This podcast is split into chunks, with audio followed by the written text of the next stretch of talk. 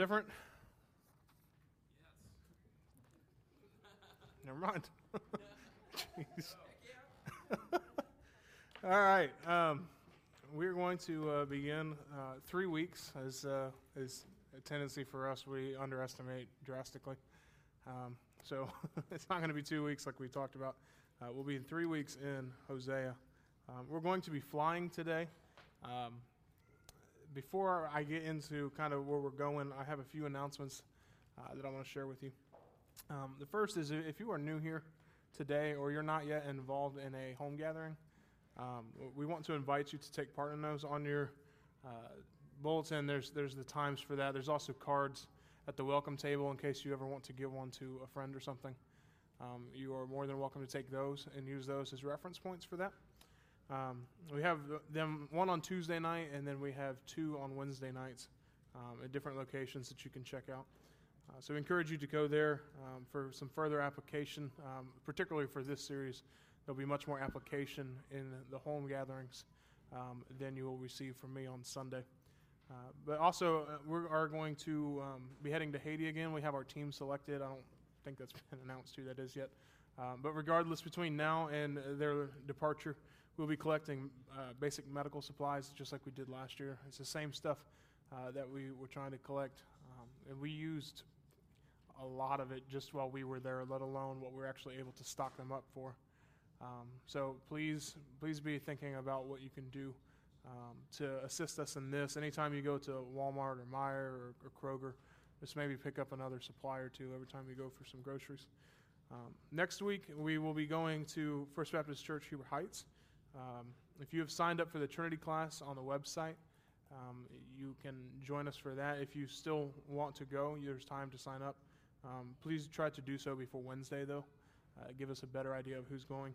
Uh, we'll be leaving from here on um, Sunday, and we'll make sure that you have all the details um, next Sunday before uh, we get ready to leave. We'll let you know.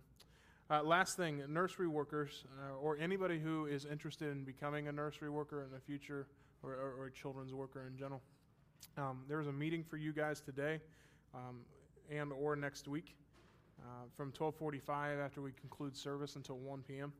Um, please attend one of those meetings. If you are interested in being a children's worker, I want to encourage you to go to that. It'll be a good time uh, to kind of uh, learn what they do um, and, and, to also plug in and get involved. So with that, um, let's let's talk about Hosea. This series is going to be um, different than what we've been doing in Colossians um, before Ecclesiastes. It's going to be different than Ecclesiastes. Um, we need to understand that we're coming to a different genre uh, particularly. And as we go to a different genre, we have to approach the text in a way that is respectful to um, how it should be interpreted. So before coming from a more wisdom literature or poetic nature um, of Ecclesiastes, it was very philosophical. Right, all the stuff that we were doing was, was ideas.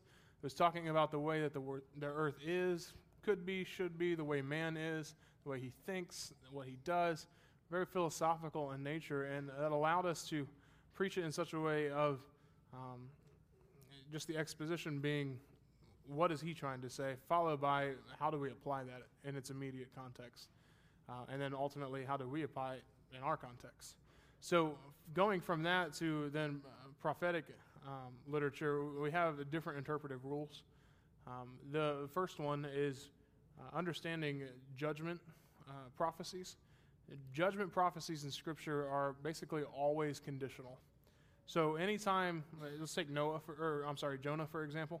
Um, you guys familiar with Jonah and the big whale, right? The big fish.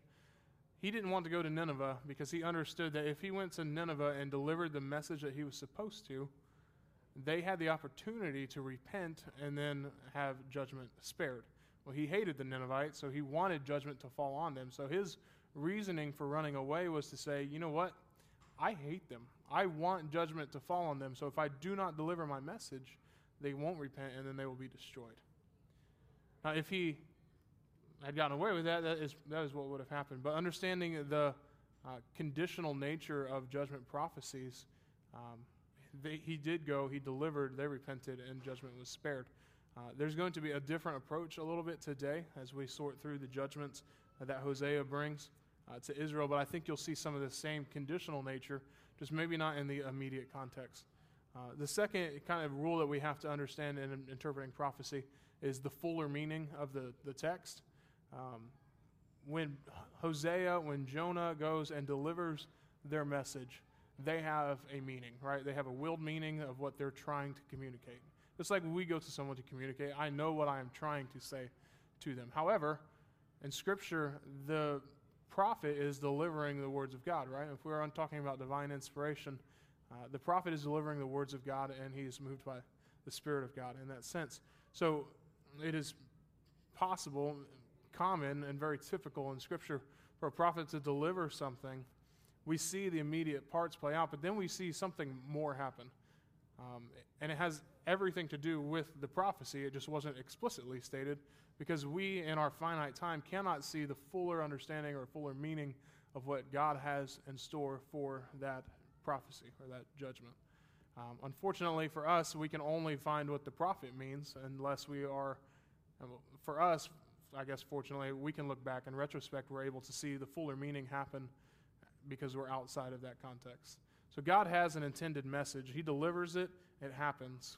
But then more things happen that have direct correlation to the prophecy. That's the fuller meaning of the prophecy. So we get to see some of that today, which is exciting as we get to look through some of the judgments, we look to look through some of the, the hope and salvation, and then see how ultimately in Scripture um, and then uh, beyond how it will be fulfilled, that there is a fuller meaning to what Hosea is bringing to the text. So, with that, you have a page of notes. Um, we are going to be flying through Hosea, okay? Uh, fortunately, I have three weeks instead of two, so I get to do a little bit less today. Um, but we are going to be flying. I tried to set up your notes in such a way that you will be able to um, uh, easily follow along, ideally. That's the goal. Um, but also to give you an idea of what kind of room you need. Um, so let's, uh, let's begin with reading Hosea. In chapter 1, the text says this The word of the Lord that came to Hosea, son of Beeri, during the reigns of Uzziah, Jotham, Ahaz, and Hezekiah, kings of Judah, and of Jeroboam, son of Jehoash, king of Israel. When the Lord first spoke to Hosea, he said this to him Go and marry a promiscuous wife, and have children of promiscuity, for the land is committing blatant acts of promiscuity by abandoning the Lord. So he went and married Gomer, daughter of Diblaim, and she conceived and bore him a son. Then the Lord said to him, Name him Jezreel, for in a little while I will bring the bloodshed of Jezreel on the house of Jehu, and put an end to the kingdom of the house of Israel. On that day I will break the bow of Israel in the valley of Jezreel. She conceived again and gave birth to a daughter, and the Lord said to him, Name her No, com- no Compassion, or Loruhamah. For I will no longer have compassion on the house of Israel. I will certainly take them away. But I will have compassion on the house of Judah, and I will deliver them by the Lord their God. I will not deliver them by bow, sword, or war, or by horses or cavalry. After Gomer had weaned no compassion, she conceived and gave birth to a son. Then the Lord said, Name him not my people, lo ami, for you are not my people, and I will not be your God. Yet the number of the Israelites will be like the sand of the sea, which cannot be measured or counted. And in the place where they were told, You are not my people, they will be called sons of the living God. And the Judeans and the Israelites will be gathered together. They will appoint for themselves a single ruler and go up from the land, for the day of Jezreel will be great. Call your brothers my people, and your sisters compassion. Rebuke your mother, rebuke her. All right. That's chapter 1 and the beginning of verse uh, beginning of chapter 2. With that, what can we do with this? So there are four interpretive guidelines that we're going to be hitting first. Um, these are going to kind of be the foundation uh, for which we build on top of and going through Hosea. Uh, these are these are separate conclusions from then the guidelines of understanding how to interpret Scripture. Uh, these are just guidelines for Hosea itself. Um, understand, uh, we were paid a very nice compliment on uh, Tuesday night by someone in that home gathering um, who said they, they enjoyed our preaching, they enjoyed the way that we do it. Um, and I want to remind uh, that person of that today as we deal with a lot of history, um, which may counter uh, the feelings of that compliment. Um, in order to understand prophecy, you have to understand history. Um, now, I'm not getting ready to give you an entire uh, thesis on Israel's um, history. We're not starting in Genesis. Uh, we're kind of picking up in the middle. Uh, but what you need to understand first and foremost as we begin this is that the nation of Israel is two separate kingdoms or nations right now. Okay, so after David, who then had Solomon, and Solomon ruled, the nation split into two sections. We had a southern kingdom, and that is anybody? It's Judah. And then we have the northern kingdom, which would be the rest of the tribes, and they went by the name Israel. So what's going to be a little bit confusing today is when you hear the word Israel, at sometimes he's going to be talking about just the northern kingdom, and at sometimes he's going to be talking about the people of God, the children of God, Israel. Okay? Uh, I will try to clarify that as we go, but just be aware that we're dealing with a little bit of history. So, for interpretive guidelines, on your notes, you've got this. It says the, the account of Hosea's experiences is literal, it is not allegorical. So, this is not allegory, but it's enacted prophecy, would be the proper genre. This means that the story is not an illustration gleaned from human experience and then applied as a spiritual message, but an actual personal history plotted by Yahweh in which Hosea executes at exquisite personal cost of God's uh, holy purposes. So he, uh, Hosea, this is not an allegory, although John Calvin would say that this is, um, for less than convincing reasons. Um, he would say that Hosea uh, is simply standing in front of his disciples, the people that he is delivering prophecy to, and saying, I, an upright man, imagine me being in a relationship like this. That's what he. That's what Calvin would say.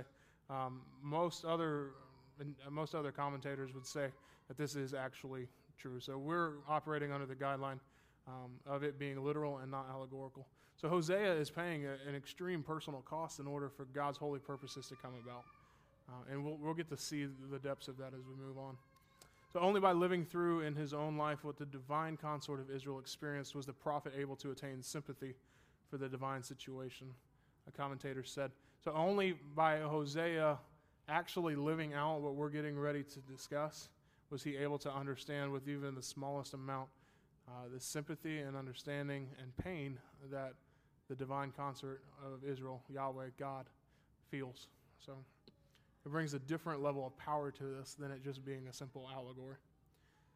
Number two, the autobiographical account in chapter three is the sequel to the biographical account in chapter one. So today, we are going to be covering uh, chapter one all the way through to uh, verse 13. Um, next week, we'll move on from there. Uh, so we won't be touching three today, although I thought we were when I originally started preparing, so that's where that comes from. Um, but be, be ready for, to see the connections that we're going to talk about um, in structure. Number three, when Gomer married Hosea, she was an ordinary Israelite woman who later became an adulteress and a prostitute. With that, how many of you have read Redeeming Love? Just raise your hand for me. You need to see what kind of presuppositions are coming in here. All right. Um, I, I, got that on Thursday, um, and so between that and study, I was only able to finish half of it. Um, but I know a lot of you are excited about this series simply because of that book, uh, which I think is okay. It's, it's very good. Um, however, unlike that, um, well, first of all, realize that that is, that is fiction. Uh, it is not commentary, it is not interpretation. Uh, and she makes that clear as well at the beginning. Um, but it, this is not Michael Hosea who goes to a brothel and picks out a lady. Uh, this is a man who finds uh, a normal Israelite woman and then she later falls into this. Number four, the oracles of chapter 2 are an essential comment on and expansion of the two calls to prophetic action described in chapter 1, verse 2, and chapter 3, verse 1.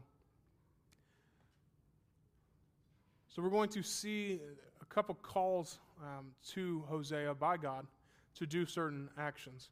And he could have just gave us the story, but he has given us prophecy, um, judgment, hope, uh, restoration in between to comment on the story so that we have an easier time understanding what's going on and also to further draw the distinction of who God, Yahweh, is trying to actually talk to. It's not Gomer, it is Israel.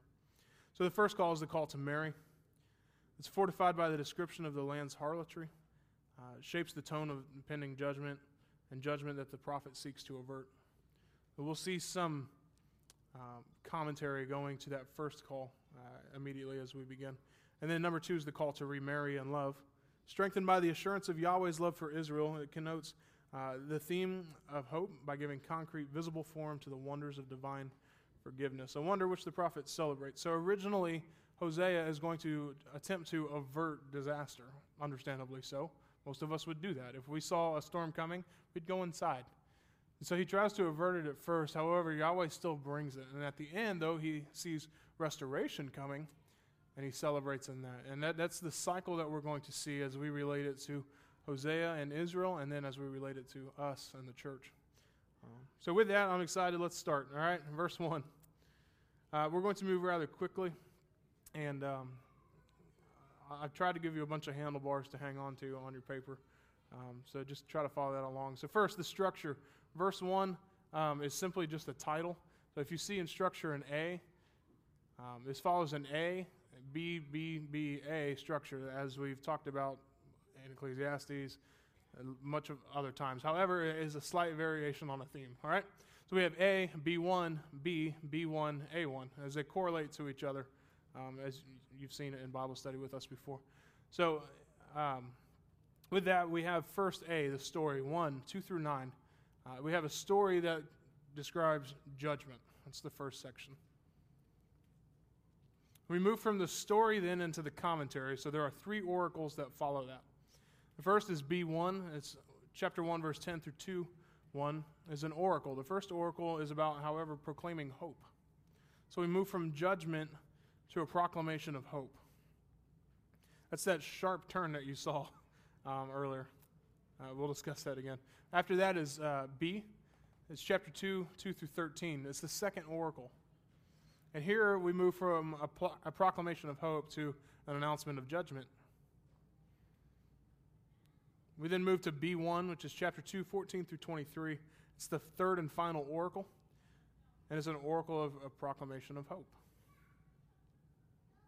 And ultimately, we find ourselves at A1, which would be chapter 3, verse 1 through 5. It's a story, it bookends the first one, and it's a story of hope.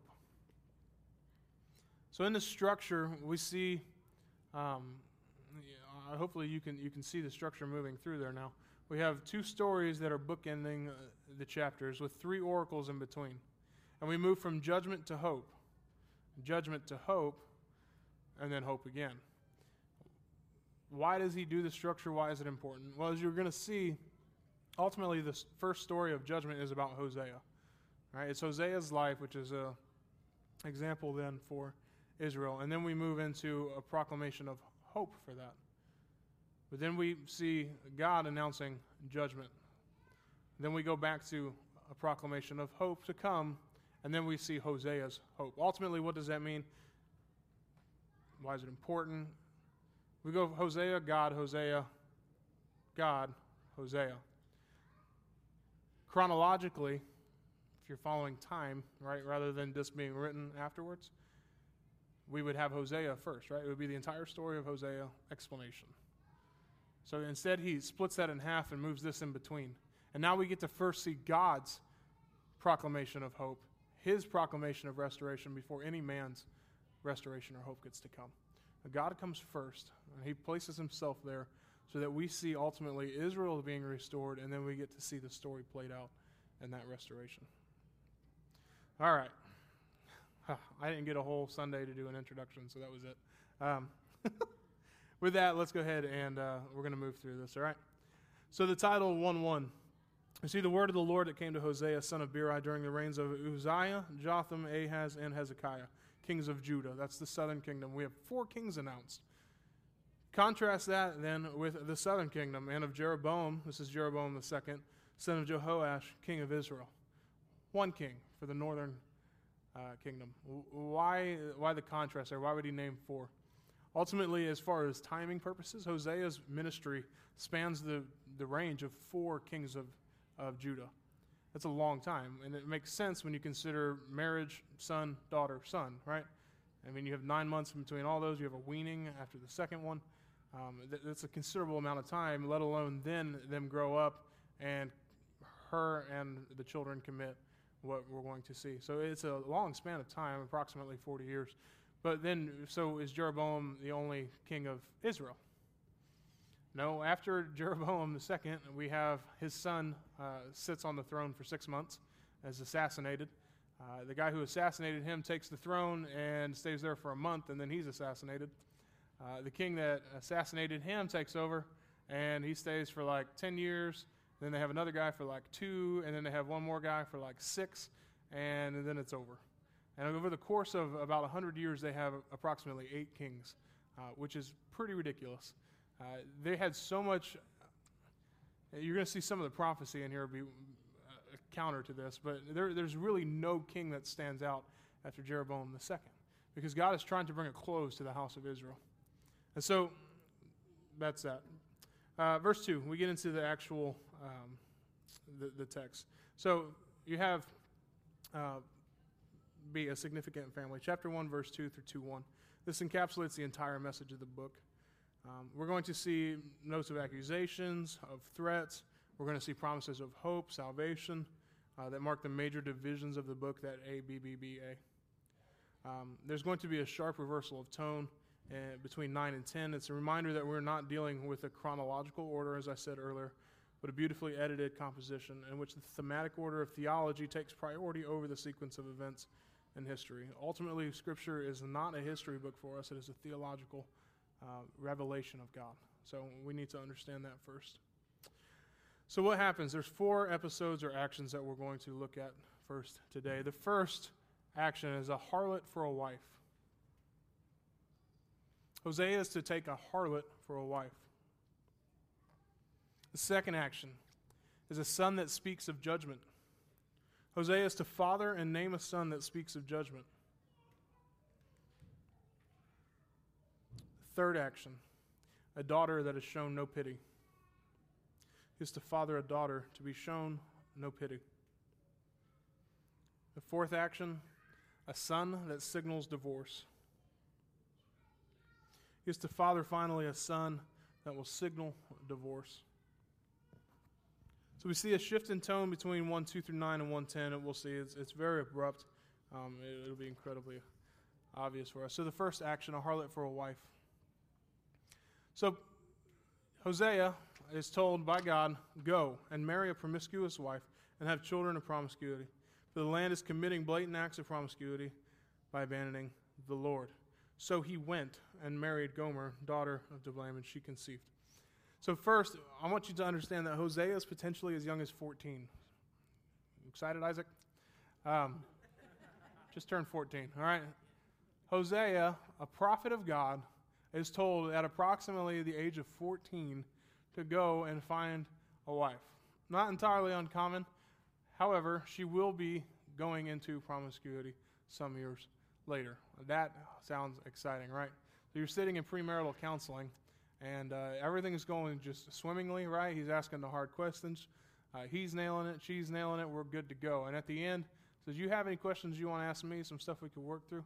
Like, yeah, how do I handle her when in like you know 14 years she's sleeping with other guys? And she looks at him and is, "Really? We just nailed all this stuff, and you have a problem with me still?"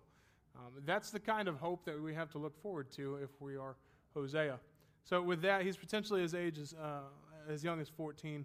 Uh, and what's interesting is then if you look at that youth, uh, it's very similar, and his experience is very similar to Jeremiah uh, and his calling, and it marks a, a very quiet obedience um, to the divine command is even you know more notable. It'd be different if this guy was like 25, 30, 40, um, wiser, uh, had spent some time here, uh, and just obeyed God. But for a, a young man of 14 to receive the command, go, and then verse 3 so he went.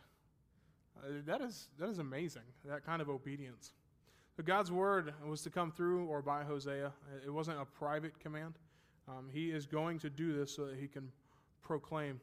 Uh, God's word was to come to Israel. All right, so at the beginning, he named Judah and Israel, but this message is primarily to the northern kingdom of Israel, uh, specifically to the house of Jehu that we see uh, in the naming of the son in Action 2.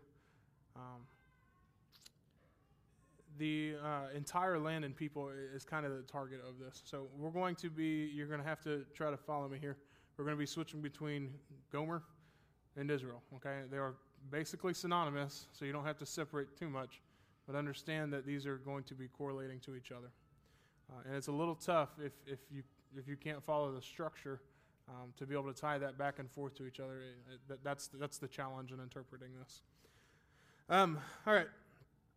So there's no mention of feelings or process. The typical Israel uh, practice would be a, a, long courtship and betrothal. Um, he goes and he marries. Uh, the effectual word of Yahweh was at work, and disobedience was unthinkable. Uh, so this is for the land, the whole land, together with its people. Um, they were wantonly engrossed in spiritual fornication, excessive and extreme conduct. Um, you'll see why very clearly in just a moment. Um, what's interesting is if you look at the if you look at scripture and you're trying to interpret, look for words that are repeated. I don't mean the, I mean solid words. Okay, um, look at verse two just by itself. What word repeats over and over? Wantonness, harlotry, promiscuity, adultery. It depends on what transition, translation you have, but it's going to be there, right? Multiple times. Go and marry a promiscuous wife and have children in promiscuity, for the land is committing blatant acts of promiscuity by abandoning the Lord. Three times in one verse, he throws that word out. Three times. It has two meanings. We're talking about literal acts of illicit lust, often with financial gain. So they are literally being promiscuous. It's not just they're cheating, which then would go to our second meaning that there are religious acts of infidelity. So it's not just that they are leaving the faith or um, worshiping other gods, but they are literally doing this as well. Okay, it, it, you'll see why in a second. So action two, all right. He marries a harlot for a wife. Action two, he has a son that speaks of judgment. This is chapter 1, 3, uh, B through 5. So, so she conceived and bore him a son, and the Lord said to him, Name him Jezreel, for in a little while I will bring the bloodshed of Jezreel on the house of Jehu, and put an end to the kingdom of the house of Israel. On that day I will break the bow of Israel in the valley of Jezreel. History time, right? What is Jezreel? Why is he naming him Jezreel? Jezreel is the location where Jehu, uh, the king way back, uh, was swept to power over Israel on a mighty tide of bloodshed. Right, so he killed like 70 sons of Ahab. Um, he killed all the priests of the temple of Baal. Uh, it just and the thing is, is he was allowed to by Elisha, like he, gave, he was given permission. But the problem was Jehu's um, accession to the throne, while being pushed by Elisha, um, even to the sanctioning of some bloodshed, uh, he, he overplayed his hand extremely so. Uh, he had a zeal for bloodshed that ex- exceeded all bounds. Anybody that he could get out of his way, he would do so. He was known as a wild chariot driver. Um, that's Florida, all right? Um, all of them like that, all right? Ambition of Jehu uh, outstripped any sense of divine commission. So while Elisha may have commissioned the act and said, hey, you're going to do this, and you're even allowed to kill some people. Um, he went way, way, way too far. His rule also did little to bring a return of worship uh, to God. And so while he did um, kill prophets of Baal, he later then sanctioned the building of altars and temples to Baal. Um, if you're interested in him, you can write down 2 Kings chapter 10, verse 29, 31.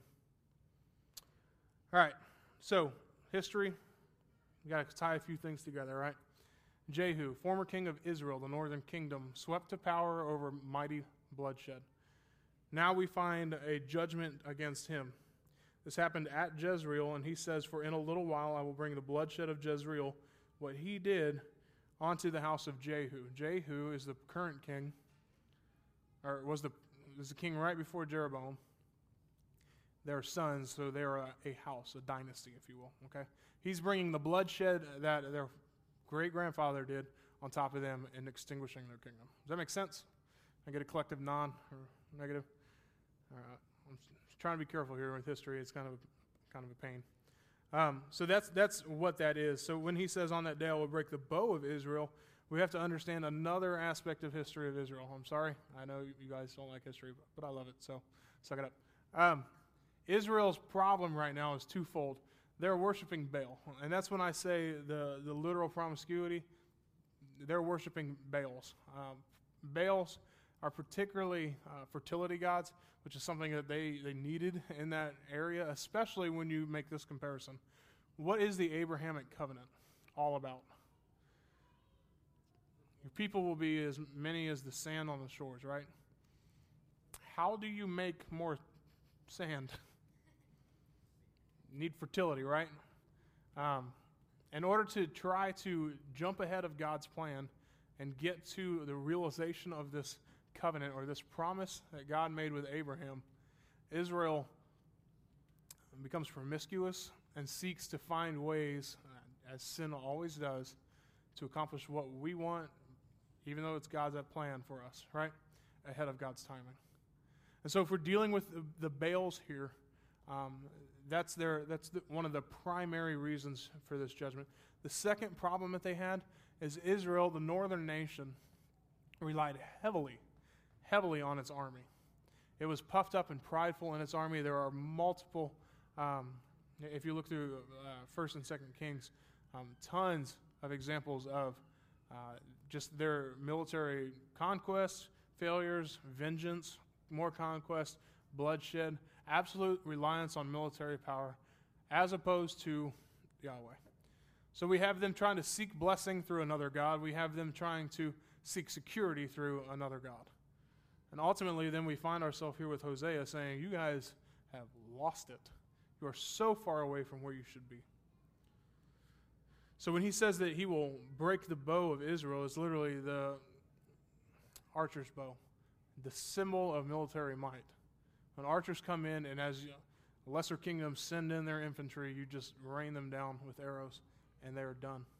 And he says he will break the bow of Israel in the valley of Jezreel. Action three a daughter shown no pity. This is verse 6 through 7.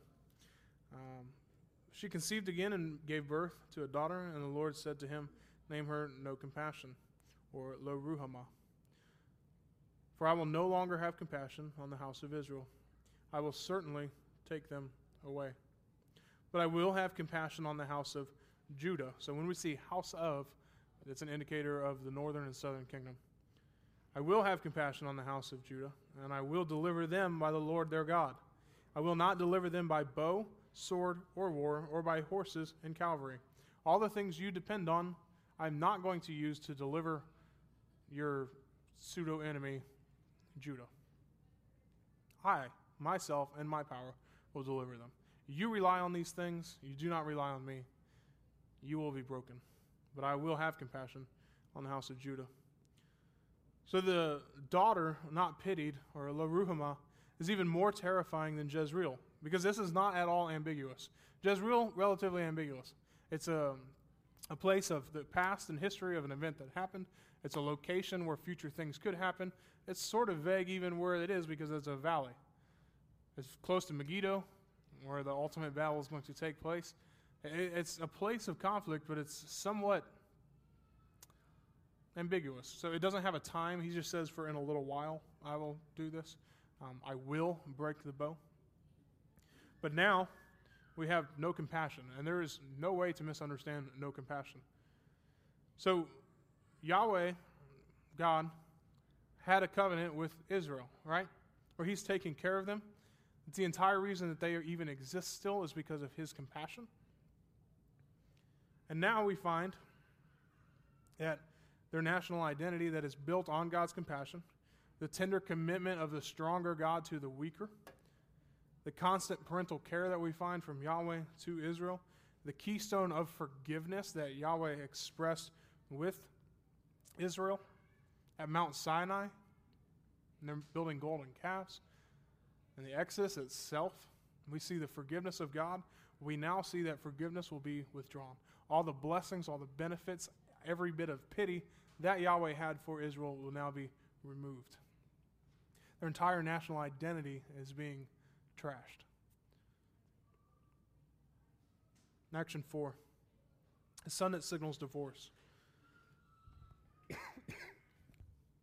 Chapter 1, 8 through 9. After Gomer had weaned no compassion, she conceived and gave birth to a son.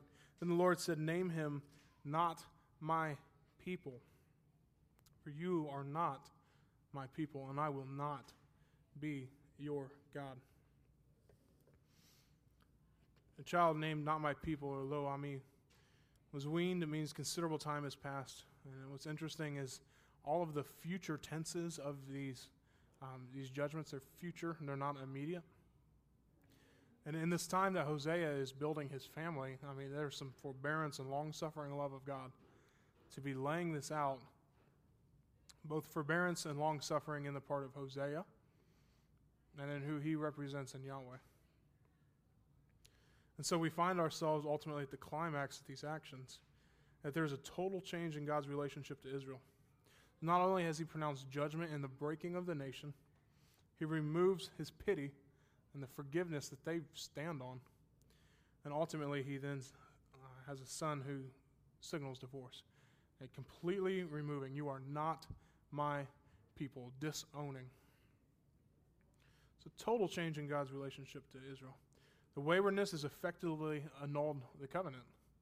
Israel has gone so far with this that they have effectively annulled the Abrahamic covenant. They're spoken directly to as the, uh, as the people of Israel. The son's name not only describes how Israel has behaved as if they did not belong to Yahweh, but they've also declared God's response of separating himself from them. So we find ourselves at the end of these four actions. And at the end, then, if you look at your structure, the end of the story of judgment. So now we have an incredibly sharp left turn. Let's read verse 9 again. Name him not my people, for you are not my people, and I will not be your God. Yet, the number of the Israelites will be like the sand of the sea, which cannot be measured or counted. And in the place where they were told, You are not my people, they will be called sons of the living God. And the Judeans and the Israelites, north and south, will be gathered together, united. They will appoint for themselves a single ruler and go up from the land. For the day of Jezreel will be great. Call your brothers my people, and your sisters compassion. So we enter into salvation speech one the first oracle. There should be a space in there. Uh, there's nothing specific I want you to write, uh, but just just listen to some of how the tone changes and what he's addressing. Having moved from such a sharp pronouncement of judgment, you are not my people, to this salvation speech. It's just an initial glimmer of hope. The tone changes, and Hosea's prophetic voice becomes um, becomes prominent. So we move um, from God really having said, um, name him, the Lord said, not my people, right? The Lord said to him, name her no compassion. The Lord said to him, name him Jezreel. My Bible kind of condenses uh, the stuff that, that God is saying specifically and then opens back up for the stuff that um, is either narrative or is just Hosea speaking. Um, so here we move then to Hosea becoming a prominent voice. Um, we go from a, a, negative, depressing judgment to a positive salvation commitment, not judgment at all. In fact, it's incredibly awkward transition, moving from I hate you to bipolar, oh, I love you, right? I mean, that's kind of what we feel. So we have a promise of restoration. So, I mean, it's there. What do we do with it? How do we break this down after what he just said? I will not be your God, yet I will call you sons of the living God? How do we handle uh, this change. So, despite whatever destruction or decimation reduces their numbers and judgment, God will keep his word to the patriarchs and restore their size. So, he says that your people will be like the sand of the seas, right? It's innumerable. Innumerable amounts of people. Just because he pronounces judgment does not mean he is canceling the covenant. So if they have a thousand people, they have way more than that. If they have a thousand people and he reduces them down to 250, can he still not yet restore them to 10,000? Yes, he can do that. So that, that's kind of what we get ready to see. He is going to effectively get rid of the problem so that ultimately we, they can flourish. It sounds similar to what he does now. Just because he punishes us for sin doesn't mean that he's not going to take us to where he wants to make us, right? He's not going to leave us there. He's not going to judge us and destroy us and leave us there on ourselves. He has promised to complete the good work that He has started. and He will bring it to completion. So we see interesting, interesting stuff here. All right, so we've got to deal with the Baals again. The fertility god of Baals is a false god. Shocked? No, not me either. All right. So he says the living God, right? Sons of the living God. So God, the one who's alive, not the statue that they're pouring all their resources and hope into, the living God, not the fake God, will affect the miracle. God starts throwing some punches at Baal, and he's getting ready to knock him all the way down. And this anticipates the defeat of the Baals in chapter 2.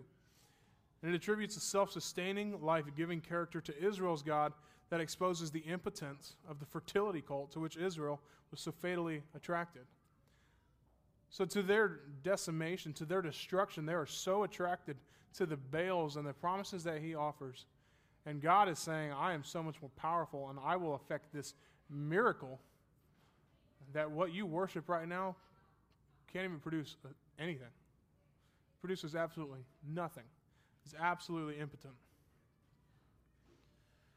Verse 11, we read that together. And the Judeans and the Israelites will be gathered together. They will appoint for themselves a single ruler.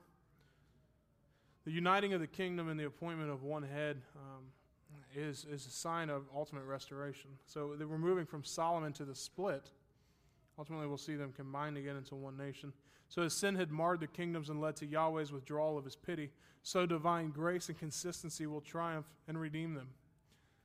As much as man has messed this up, God is so much more gracious and he is so much more faithful that because of him alone, him alone in this covenant that he initiated, he maintains, and he completes, will he redeem them.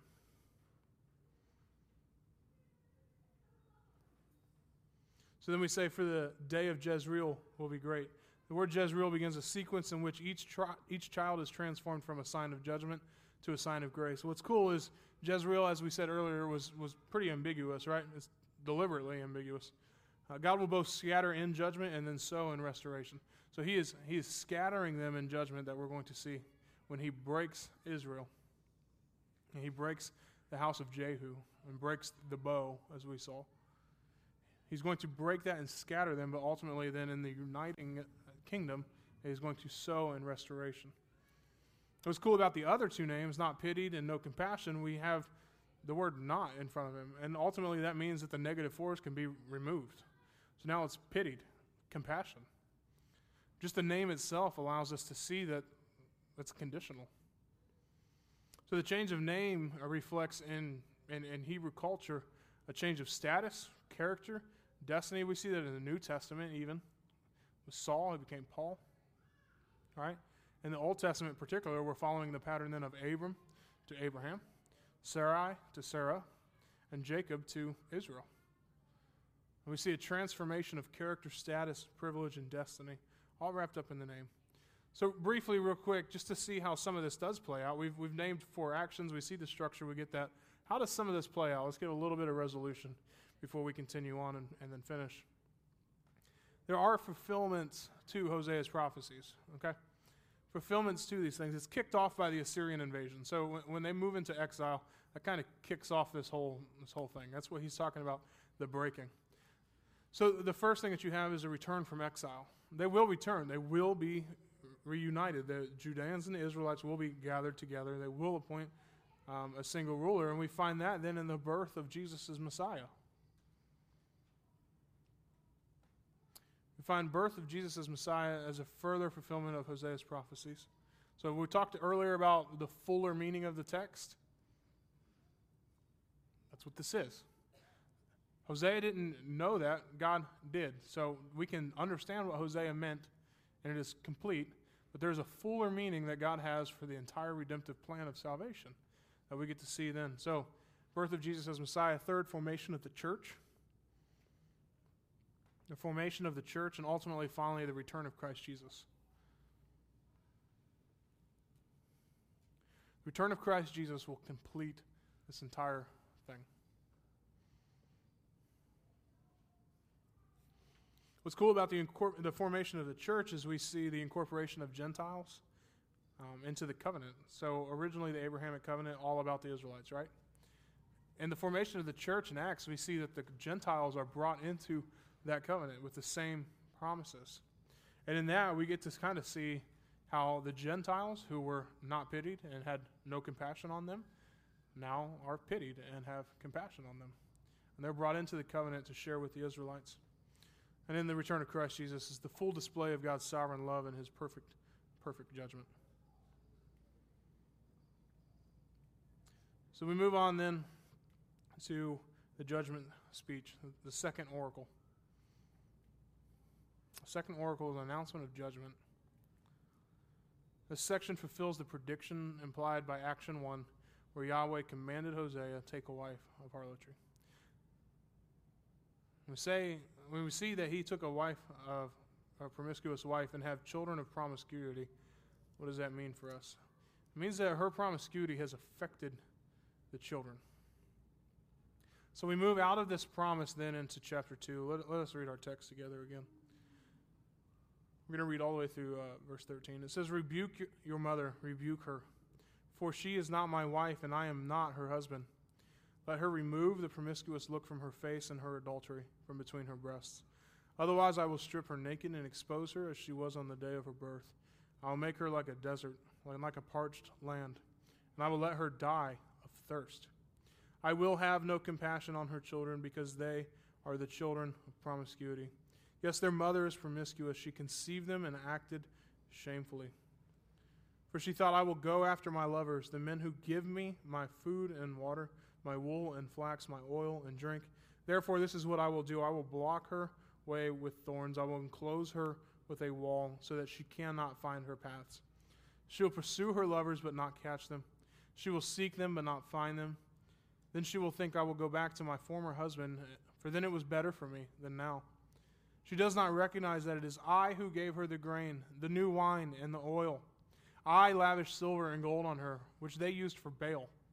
Therefore, I will take back my grain in its time, and my wine in its season. And I will take away my wool and linen, which were to cover her nakedness. Now I will expose her shame in the sight of her lovers, and no one will rescue her from my hands. I will put an end to all her celebrations, her feasts, new moons, and Sabbaths, all her festivals. I will devastate her vines and fig trees. She thinks that these are her wages that her lovers have given her. I will turn them into a thicket, and the wild animals will eat them. And I will punish her for the days of the Baals, when she burned incense to them, put on her rings and jewelry, and went after her lovers, but forgot me. This is the Lord's declaration. Again, we have a bit of a, a bipolar feeling twist, all right? Why does God move? Why does Yahweh move from this judgment to hope, judgment and then hope ultimately? Why does he do that? Remember earlier when I talked about um, interpreting prophecy, what's the first part? Judgments are conditional.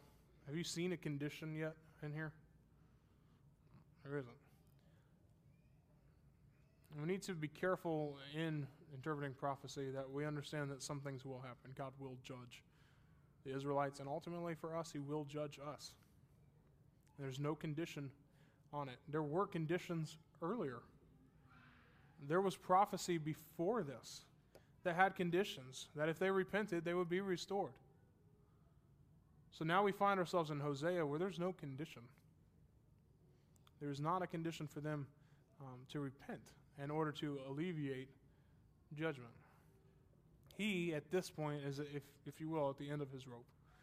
He has tried, he has given them second chances. There has been the opportunity for repentance, but at this point, he is simply judging them to protect them for their best interest. And so we move into a, a picture uh, that's painful. Um, and parents, this is PG 13. Um, I don't mean that in a funny way. Um, this is this is pretty terrifying. Okay, we're moving from the story of Hosea having his his children to then the promiscuity and the prostituting that she uh, relents herself to. And then we get to see here a very powerful picture um, and, and even more so for me now being in marriage, even as short as it has been, to see the picture of what it looks like for the wife to leave the husband. Now, in our culture, it's typically flipped, right? We have retarded men who just drop all responsibility and do their own thing. Um, but for as a as a man, as a, a leader of the church, as um, what God has been calling me to to see this picture is incredibly painful, and um, all that much more astute as as a result. So we look at what Yahweh feels for His bride that has run away. For this section, you have a giant space. You can go to the back as well. I'm going to um, basically give you a couple verses. We're going to talk about them. I'm going to give you a couple verses. We're going to talk about them. A couple verses talk about them. Um, before we get into that, this section fulfills the, the prediction. Um, her prom, uh, promiscuity has affected her children. We don't know um, whether they are, themselves are being promiscuous. Um, that doesn't necessarily have any bearing on how to interpret this if they were. Um, what is important is to understand that um, one of the major characters of the children's lives is involved in this activity. And it is going to have consequences no matter how good he is on the children. Um, so, um, we go from pictures of that spiritual and political prosperity of a united kingdom and being my children to the darkness under the storm clouds of judgment. So, verse 2 and 3 uh, Rebuke your mother, rebuke her, for she is not my wife, and I am not her husband. So uh, the rebuke or plead or make your case, it signals the finality of the opportunity. This is it. Okay? This is it. Plead with her, make your case. This is it. Gomer's flagrant sin must be dealt with now or never. This is it. It says, For she, and then later, and I, it, it signals that divorce that we saw an action for. It says, For she is not my wife, and I am not her husband. That signals divorce. Lest, we see, um, let her remove uh, the promiscuous look from her face and her adultery from between her breasts. Otherwise, or, or lest I will strip her naked. It signals contemplation. All right, so we're going from the signal of a divorce. She is not acting in this way and not allowing me to fulfill my role. It signals divorce, but it's not happened yet. The less gives us the understanding that what happened just before that is contemplation, okay?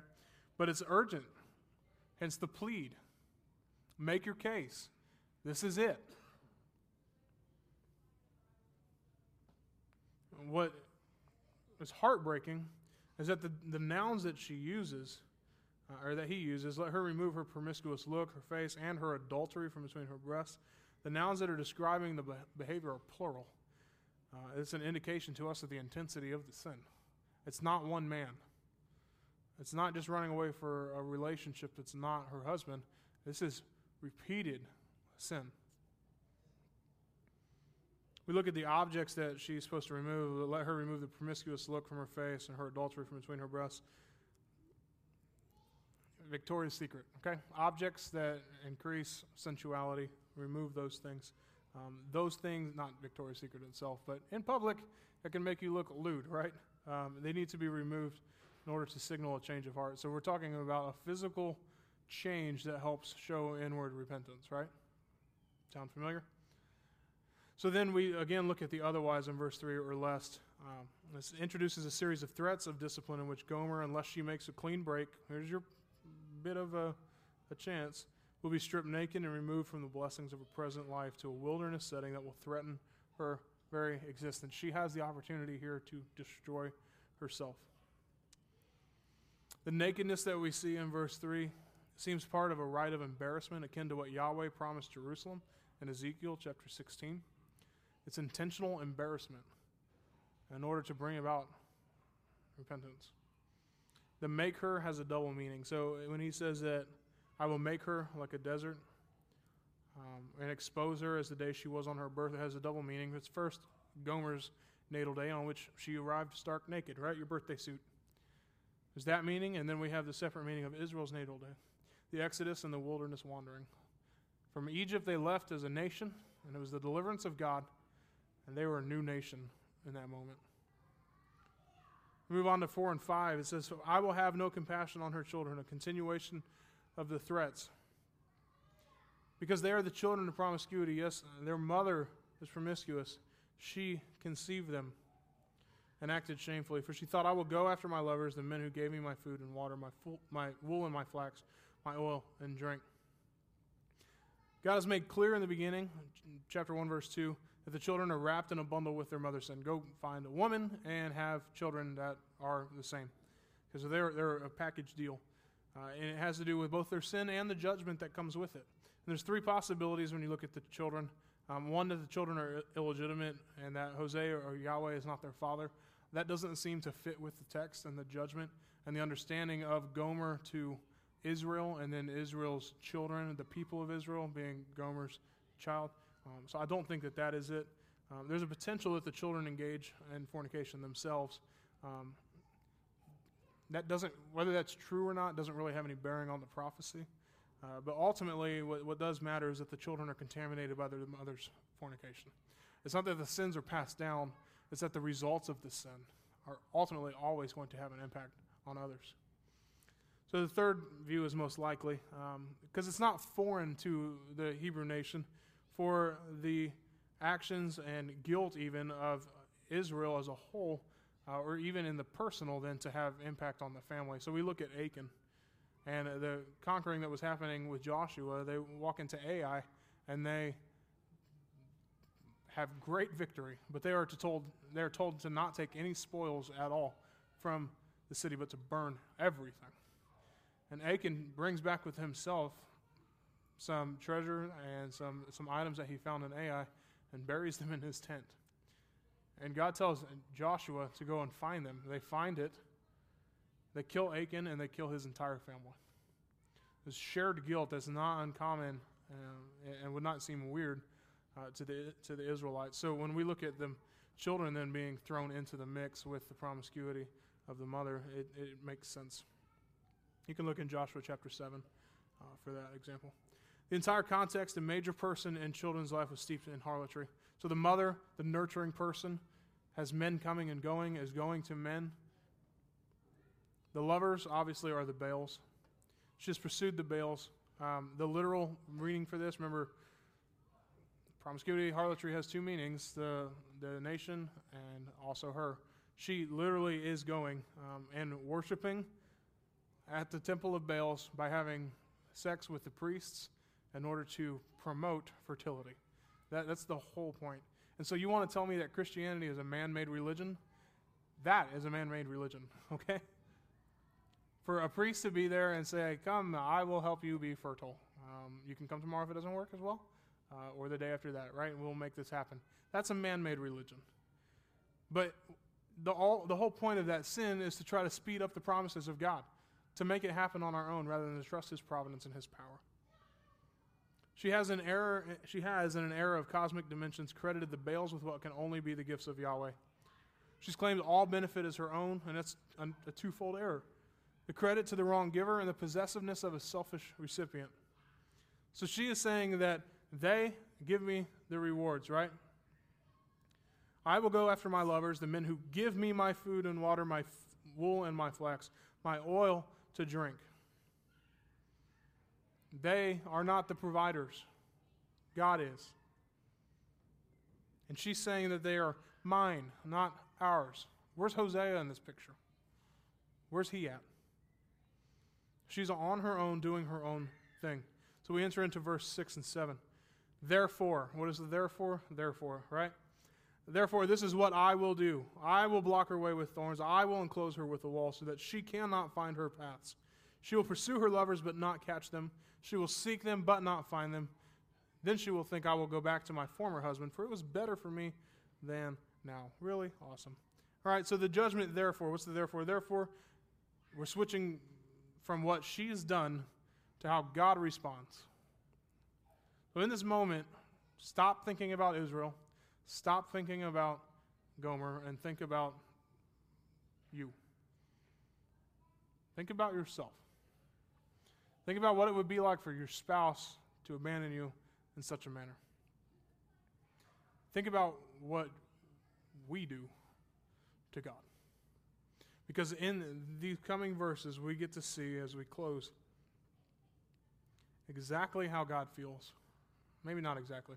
Because sin in itself is anything that is contrary to God's nature. Okay, so we can't understand that. Okay, I can recite that. I intellectually understand that it's something that is against God's character. It's something that just doesn't match. That makes sense to me. Okay, so I have two different reds. They don't match each other. That's different. They're different things. It's not as it should be. Understanding from the perspective of my spouse doing these actions changes the game a little. Okay? I can understand the pain a little bit more now, right? I think this is the closest that we can come to really understanding the effects of sin in our life. I think that's why he chooses such a powerful picture, really, that kind of is parallel to uh, the Song of Solomon. When we look at that picture of love, and then we look at this, and then even within Hosea, we see the proclamations of hope in contrast to these judgments. This is, this is the easiest way, I think, for us to really break our hearts over our sin for God. Let's look at how he feels. So the, the judgment that he's getting ready to proclaim that he has he is saying is appropriate to Israel's lustful chase. And the point is to cut her off from her lovers, okay? I will block her way. So he is taking action to stop her from being able to even go to her lovers. It's a case of judgment by frustration. So he is judging her in this moment by preventing her from doing what she wants. And what is that going to do? It's going to frustrate her, obviously, right? So that judgment is frustration. But its purposes are positive and gracious, no matter how vexing it may have seemed. So when somebody, a parent, when you are parenting your children and you tell them no to protect them, it doesn't make sense to them. And what, what's insulting to our American intelligence is we read this and we look at this as us being parented. Don't talk to me like you're my parent. We have to sometimes when we are so deep in our sin and so ignorant of the destruction that we are going to that we need somebody to come in and absolutely take over for us. And it's insulting to us, but we can't step away from our pride to say, I need this. I need you to judge me by frustrating me. I need you to protect me. So he stops her, and, it's, it's positive, it's gracious. He's seeking to protect her from her wanton urges that could only produce further harm for her and her children. It was aimed to thwart her heated pursuits of the Baals so that she would change her mind and return to Yahweh. We are looking for repentance. If you look at his assertiveness, make note of how, how drastic of a step and how powerful of a force he is asserting himself. And then ultimately he says, I will go. I'm sorry, she says, I will go. She is comparing then the orgies of Baal that she wants to go to, to then ultimately we see the better of my husband. I will go back to my former husband. That's what he is trying to get her to think, right? I will go back to my former husband, for it was better for me than it was at the orgies of Baal. verse 8 through 13. She does not recognize that it is I who gave her the grain, the new wine, and the oil. I lavished silver and gold on her, which they used for Baal. Therefore, I will take back my grain in its time, and my new wine in its season. I will take away my wool and linen, which were to cover her nakedness. Now I, I will expose her shame in the sight of her lovers, and no one will rescue her from my hands. I will put an end to all her celebrations, her feasts, new moons and Sabbaths, all her festivals. I will devastate her vines and fig trees. She thinks that these are her wages that her lovers have given her. I will turn them into a thicket, and the wild animals will eat them. And I will punish her for the days of the Baals. When she burned incense to them, put on her rings and jewelry, and went after her lovers, but forgot me.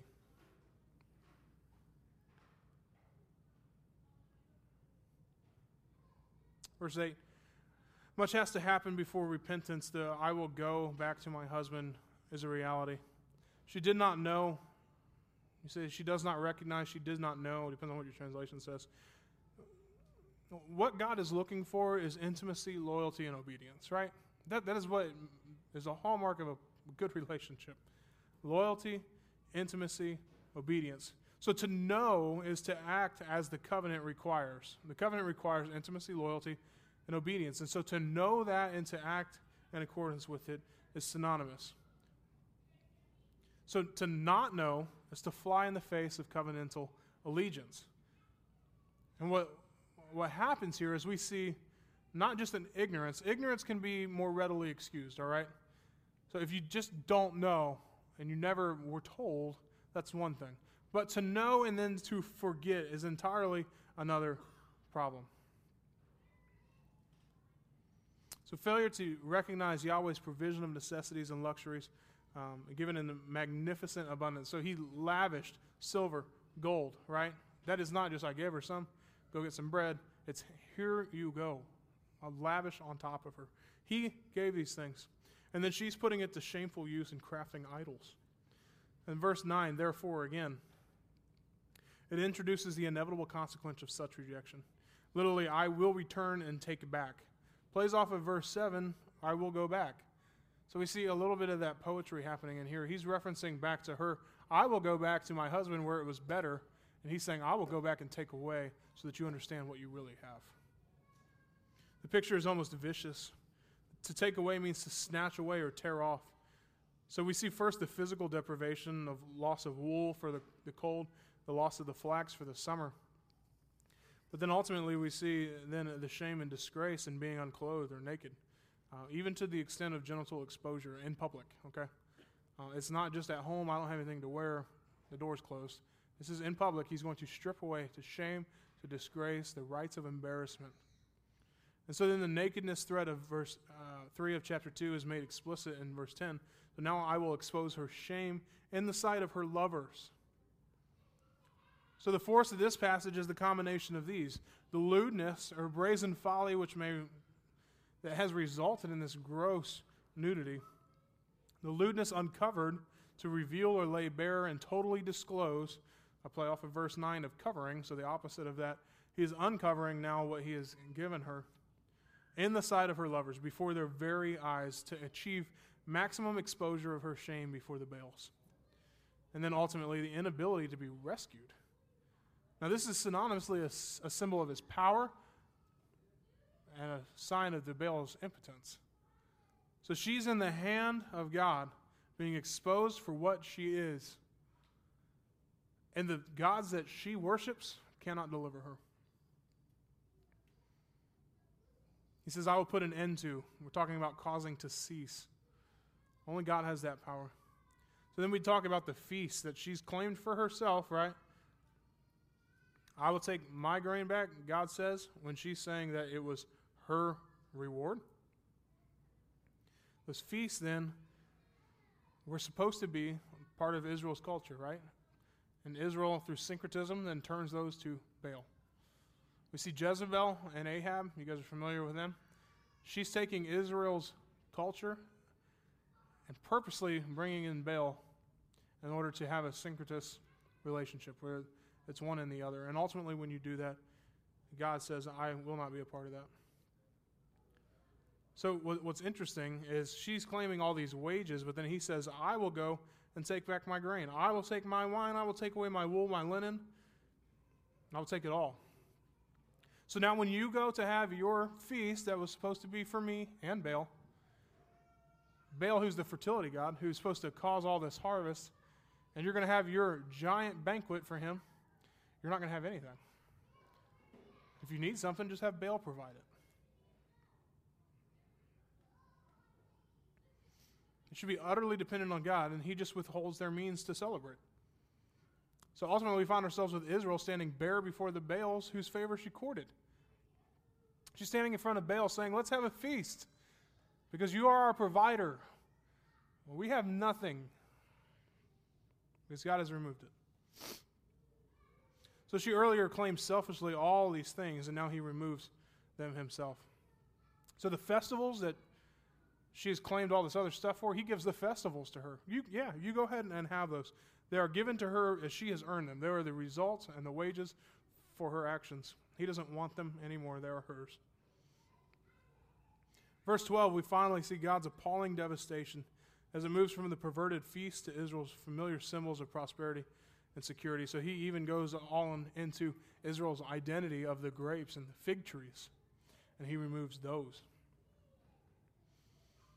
what's crazy is she, again, they're, they're called hers, right? In verse 12, she thinks that these are her wages that her lovers have given her. I will take them. I will take them. She claimed them to be, to be entitled to them, to own them as her rightful pay, as if it was her reward for giving herself to the Baals. And she then again calls them my lovers and went after her lovers. And so we find ourselves today ending with, but forgot me. So we talked about to know him and the covenant earlier. To forget me is the opposite. Is the counterpart to know. Gomer, Israel, us. We reject the knowledge of God and forget that God is the one who provides. For us to reject the knowledge of God is, is a parallel idea to forgetting God. We forgot Him.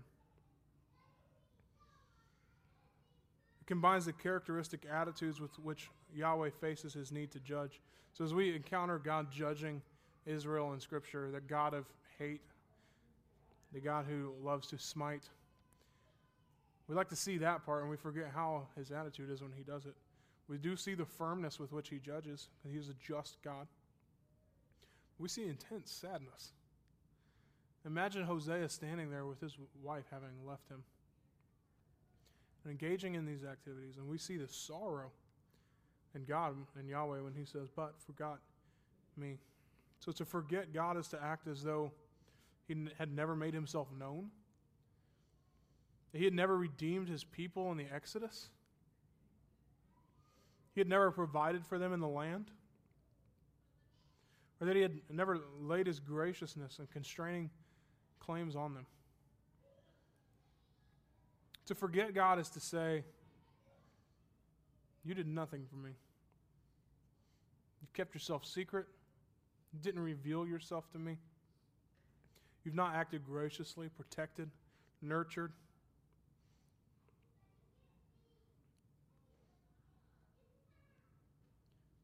we find ourselves with God at a loss of words. You forgot me. And we know there's hope coming up. It's all in the structure. There's two things of hope, right? We know how the story ends with Hosea, right? We know that. Let's not rush ahead. Let's not look at the book Redeeming Love and only see the love of which Michael Hosea expresses for his bride. Let's not look at this story of Hosea and only see the luring back, the, the provision, the endless love, the unconditional love. That surely is a major theme of what God wants us to see. But let's not rush to that and forget the, the pain and the sorrow that our sin brings to a holy, perfect God. He has made himself known. He's redeemed his people in the Exodus. He redeems us from our sin now. He provides for us daily. And He is gracious towards us and has included us, all of us Gentiles, into the covenant. We end with declares the Lord. Makes crystal clear while Hosea may have begun the passage addressing his children, Yahweh's voice soon replaced the prophets. And Israel, not Gomer, becomes the target of the judgment. As we end today, as we have um, Valentine's Day coming up, um, I want to end with a song about how deep the Father's love is for us. And again, don't rush ahead to just the love and the deepness of His love. Understand why His love has to be unconditional. Because if it was conditional, we'd be done. It'd all be over. Let's go ahead and pray, and the band will come up and we'll sing one final song together. Holy Father God, I thank you so much for who you are. Lord, it breaks my heart to imagine uh, my spouse committing these acts, and Father, then to have to take that pain, that anger, and then place it on myself. I understand that that's what I do to you daily. Father, it's so easy then for me to want to echo daily the Psalm of David. And Father, restore in me a clean spirit. Return to me the joy of my salvation. Father, let me find my pleasure in you and not in the things of this world. Father, not in myself, not in the things that you've provided. And Father, not even in the future, but what you have for me and for us now. Lord, you are gracious to us. You are patient with us. You are long suffering for us. And Father, you are always, always faithful. What a relief it is to know that you will never run from us. Father, you will never leave us. What joy it brings to understand that you are all that we need. Father, we thank you for who you are. For all this in your Son's name. Amen.